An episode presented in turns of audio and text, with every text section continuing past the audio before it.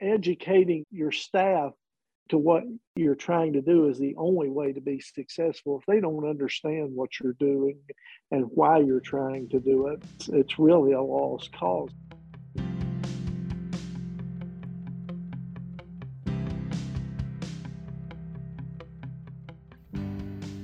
Welcome to the ACO Show. Today, Josh and Brian welcome Dr. Jonathan Lilly, a physician at Dunbar Medical Associates in West Virginia, and Nancee Barnett, the practice manager at Dunbar Medical Associates, to discuss their approach to team based care and why it's important for the success of a practice.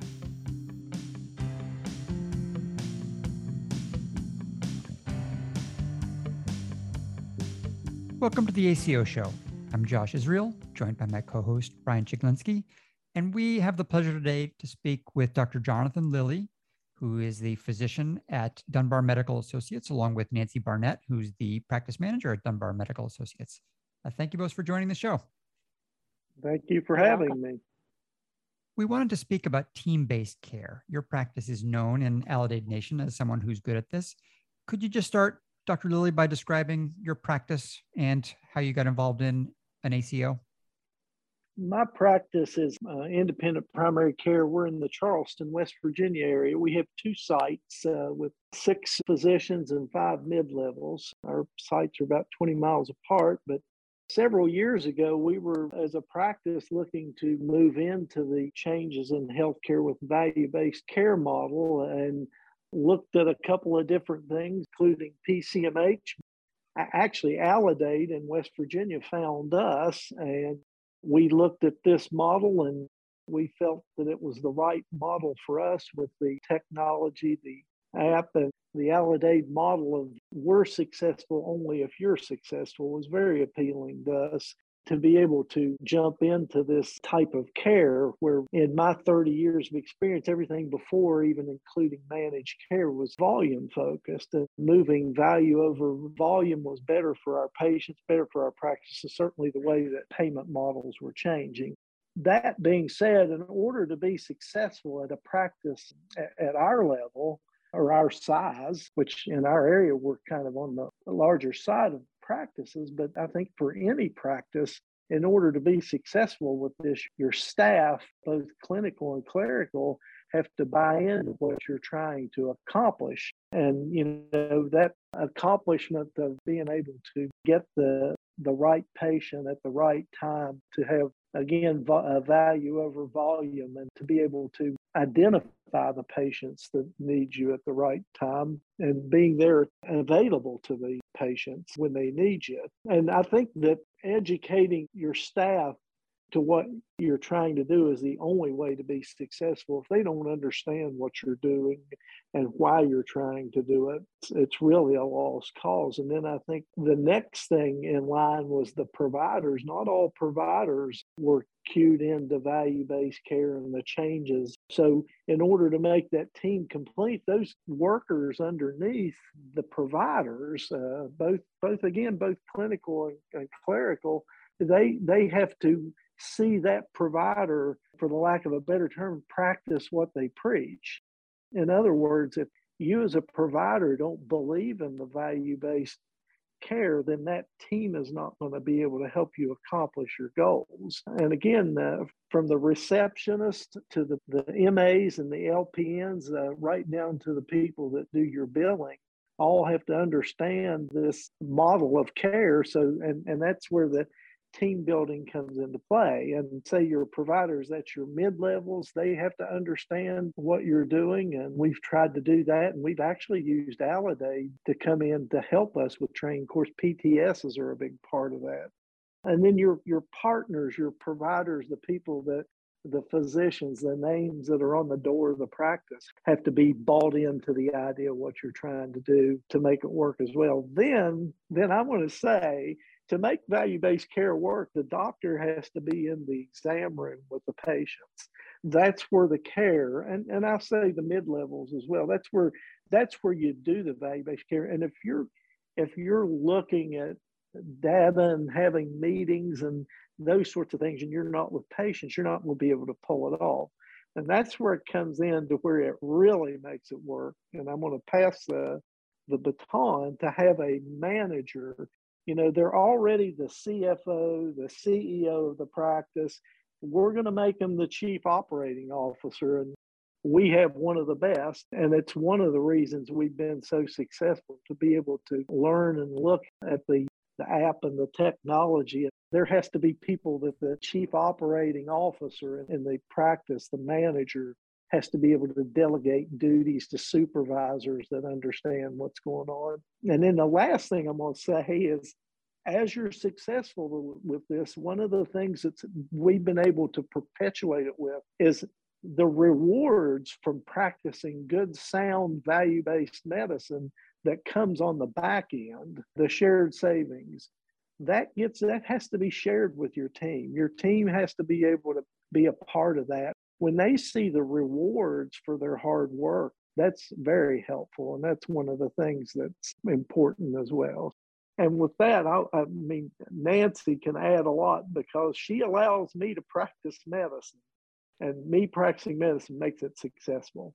I just wanted to stop and do a couple of abbreviations that went by kind of quick for everybody listening. Uh, you mentioned the PCMH program and you mentioned PTS. PCMH or patient centered medical home is something that was one of the models for value based care that came along and was an option for practices to be able to do. And there were problems with that model. I don't even know if it's around much anymore. And then the PTS as Aledade's practice transformation specialists that come into the practices and they are instrumental in educating your staff on what we're trying to accomplish and how we go about doing it and how Aledade is our teammate. It sounds like if there are three takeaways on getting buy-in from the team, it's education, it's setting an example, and then I love the third one of the exam room, being in there with the patient, being engaged with the patient care directly. Nancee, so as Dr. Lilly said, you are the CFO, COO, you are helping to kind of keep the practice running and keeping everything moving. And we can attest to that certainly, you know, with a lot of our practices, just the practice managers and the, and the staff behind the scenes are doing an incredible job to kind of keep the business running. So I'd love to hear a little bit about, from your perspective, what it was like getting buy-in from the team on value-based care and this kind of team-based care model. Yes, certainly. I think for value based care, you have to have a solid foundation, and that is exactly what Aledade rolled out for us. So, through the challenges and struggles when we initially started, the PTS workers, like Jonathan. Jonathan had mentioned, extremely instrumental for our staff to become engaged. And I just feel like this is very, very important that you have a champion physician in this leadership role. it's essential at least it has been for our practice. And Dr. Jonathan serves as that role for Dunbar Medical, leading by example. The staff see our enthusiasm as leaders, and again, what he has mentioned the shared savings they share in our success. It's hard work. It's hard work to deliver what we're trying to deliver and see these outcomes reversed for our patients and providing the quality care. So everybody has to be on board we try a lot of different things. Right now, we're currently having all of our mid levels um, do the Aledade rounds monthly and give us feedback, and we learn from that things we may need to do within our practices. Just something as simple as the KPIs we get monthly in our board meeting. You know, I do a stand up five meeting with all the staff directly involved with the KPIs, and we exchange ideas and ways to improve or, you know, kudos to things we're doing really well. I think the app was quite challenging initially. I think Jonathan can attest to that. We had all of our clinical staff work in the app, and we found that it was better to find the strength in who could work. And we opened up a position of a quality care coordinator, which has helped tremendously with gap closures. And she's part of our ED work list. Our chronic care manager is now actually doing the iris and doing an exceptional job with that. Um, so we as the initiatives come out of the core four, we find the person right in our office to, to take that on and, and to be successful in that area. Thank you, Nancee. And a couple abbreviations that just blew by kind of quickly. The KPIs, this speaks to how you are a, a CFO for the practice, the key performance indicators, And you mentioned working with Iris, which is Aledade's current initiative on getting patients better end of life care. Are there other specific domains where you felt like team based care really helps you plug in? You know, a couple of Aledade's focuses are annual wellness visits or AWVs. We believe in the value of TCMs or transitional care management, where patients are followed up with after they've been to an inpatient unit or emergency department follow ups. You know, those are some of the key pieces of value based care, where in the past physicians didn't necessarily get paid for making those phone calls, but now you not just can do fee for service billing, but there is shared savings when you keep patients healthier. So long and winded way of saying, are there are there aspects of those that you think team-based care lends itself particularly well to, or not?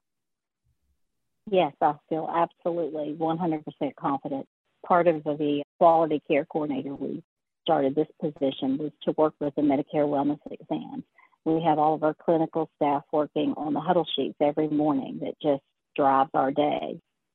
They're printed instead of our providers jumping on the app. So it's right there in hand, point of care for the patients to have the necessary conversation. Our transition of care management, we initially had our medical assistants working in this area with the follow up calls from the work list on the app. We now have our mid levels doing this.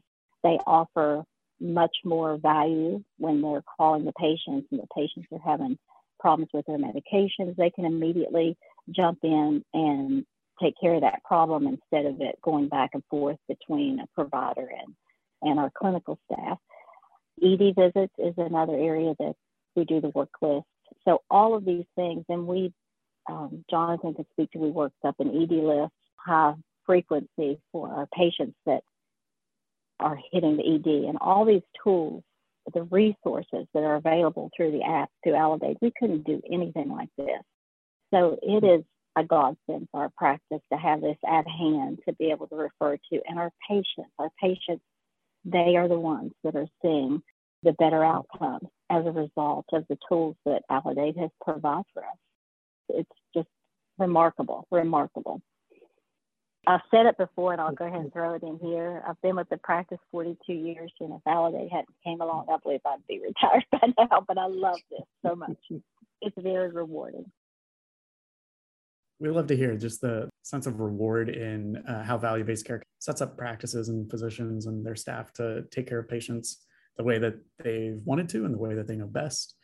To change the mood a little bit what barriers or challenges have you guys faced in pivoting to this kind of team-based care? We celebrate it as, as being very rewarding and you know fascinating work but what challenges or barriers did you guys face that other practices might face and, and how did you guys overcome I'll say uh, I'm well taken care of. But you know, we say as physicians what our barriers are and what we need to do. And as the champion for value-based care at Dunbar, I can say here's what we need or here's a problem and, and Nancee is able to put it in action because she she understands healthcare and our practice and she understands value-based care. But initially I'm I'm gonna say for for barriers, one was the the finances to be able to start. I mean you know the shared savings is slow to follow particularly at first and you have to invest in that to be able to keep enough employees and then pay them well enough when they're trained to perform at that level because as nancy said it's very tough. The second thing is is it's all fine and good that that I'm I want to do value-based care and I understand this is necessary for practice and our leaders, our practice management. But you know, getting some of the other physicians to buy in and say, you want me to do what or I need to do what. It's, it's a change in the way you used to, you're used to volume, like I said, and then you need to change to be able to identify the right patient at the right time, which takes a little more time. So you're providing that access and time to those patients, and you're you're asking physicians to change the way they look at their care for the good of the patient. I think that's why independent practices are so successful with this because the customer, the patient matters, right? So I think those are the biggest barriers. And I know Nancee could probably add for just being able to recruit employees and be able to explain what they're trying to do. I know there's barriers on our end. Just quickly, I think the biggest barrier was with our 43 employees. We wanted them to have the same passion, the same drive, and getting them on board. I have found using the Aledade Learning Center as we bring on mm-hmm. new staff or even some of our student staff that needs refreshers. That's a really good place to go and do a quick follow up to the guidelines on Medicare wellness or TCM or whatever it may be that we want to make sure they clearly understand. So that is was probably the hardest part, wanting to see our employees have the same passion and drive. The second, I would have to say, the barrier of Medicare wellness was tough we actually had to break it down, Jonathan, to what providers saw as shared savings. We, yeah. within our practice, did a follow up. If Medicare bonuses weren't done, that came off the formula for our internal shared savings from shared savings for our bonuses yes. to staff and providers, and that has helped significantly. But it's tough one for everybody to see. And I'm I might add this: Medicare wellnesses to this you know, now. I would love to see for us one of the challenges would have to be the same question. So if you have healthier mm-hmm. patients that are required to come in for that exam, switch it up some more interesting things. I know Jonathan and I had spoke about doing an EKG or doing some, but we can't do that. We're limited because mm-hmm. if we do it, it's available. I know the first one we can, but just some things free of charge for the patient to see more value in that visit we mm-hmm. understand and recognize the value, but when we're asking similar and same questions, they don't always. So, from a patient perspective for the healthier, that has been a bit challenging and continues to be as we grow and continue to do these exams. I want to add to that kind of clicked in my mind. We think about it from the practice level, but one of the barriers is the patients, and somehow we need to figure out a better way to reach out to them to let them know the type of service that we want to give them and that we want to be their the word quarterback has been used quarterback of their health care and that we want to know about everything and we want to help lead and navigate uh, what a good word for Aledade and navigate through the healthcare system. And educating the patients that's a little bit of a barrier because that's not their understanding of what they're going to give in healthcare. And and uh, over the years they've been very pleased with what they've gotten i think from our practice.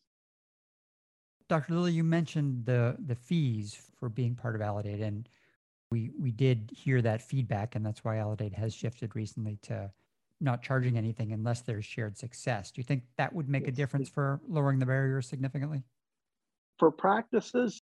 Uh, yeah, I think it would. Now, our lowering the fees, the, the barriers, though, really for me was investing in the cost of your practice to be able to have the people to perform value based care. But in all transparency, our ACO received, I can't remember the name of the fund that we received. It was to help start up ACOs. Uh, Nancee probably remembers it, but we were able to invest in our ACO as a whole for practices. But yes, that is a a wonderful thing to be able to provide that technology and service to be able to get up and running. That would break a barrier.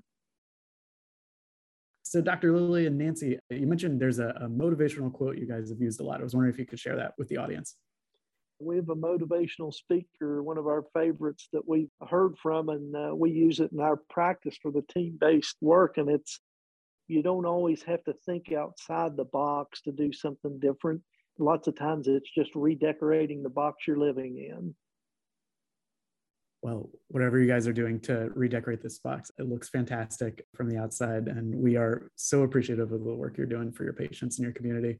Josh and I talked a little bit off mic with you guys about how you were the last practice that we saw in person and visited before the pandemic hit. And so we are very glad that you all are doing well and staying safe and just very grateful for all that you've done to serve your patients through the past couple years and the pandemic and everything beyond that. So Dr. Lilly and Nancee Barnett from Dunbar Medical Associates, thank you so much for taking the time to speak with us on the ACO show today. And we look forward to inviting you back. Thank you for having us. For having us.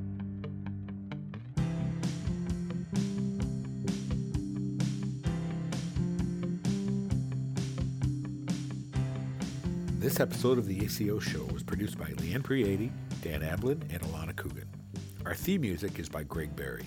You can find previous episodes on our website, aledade.com, or on Apple Podcasts, Spotify, or anywhere else you get your podcasts. Thanks for listening and join us next time.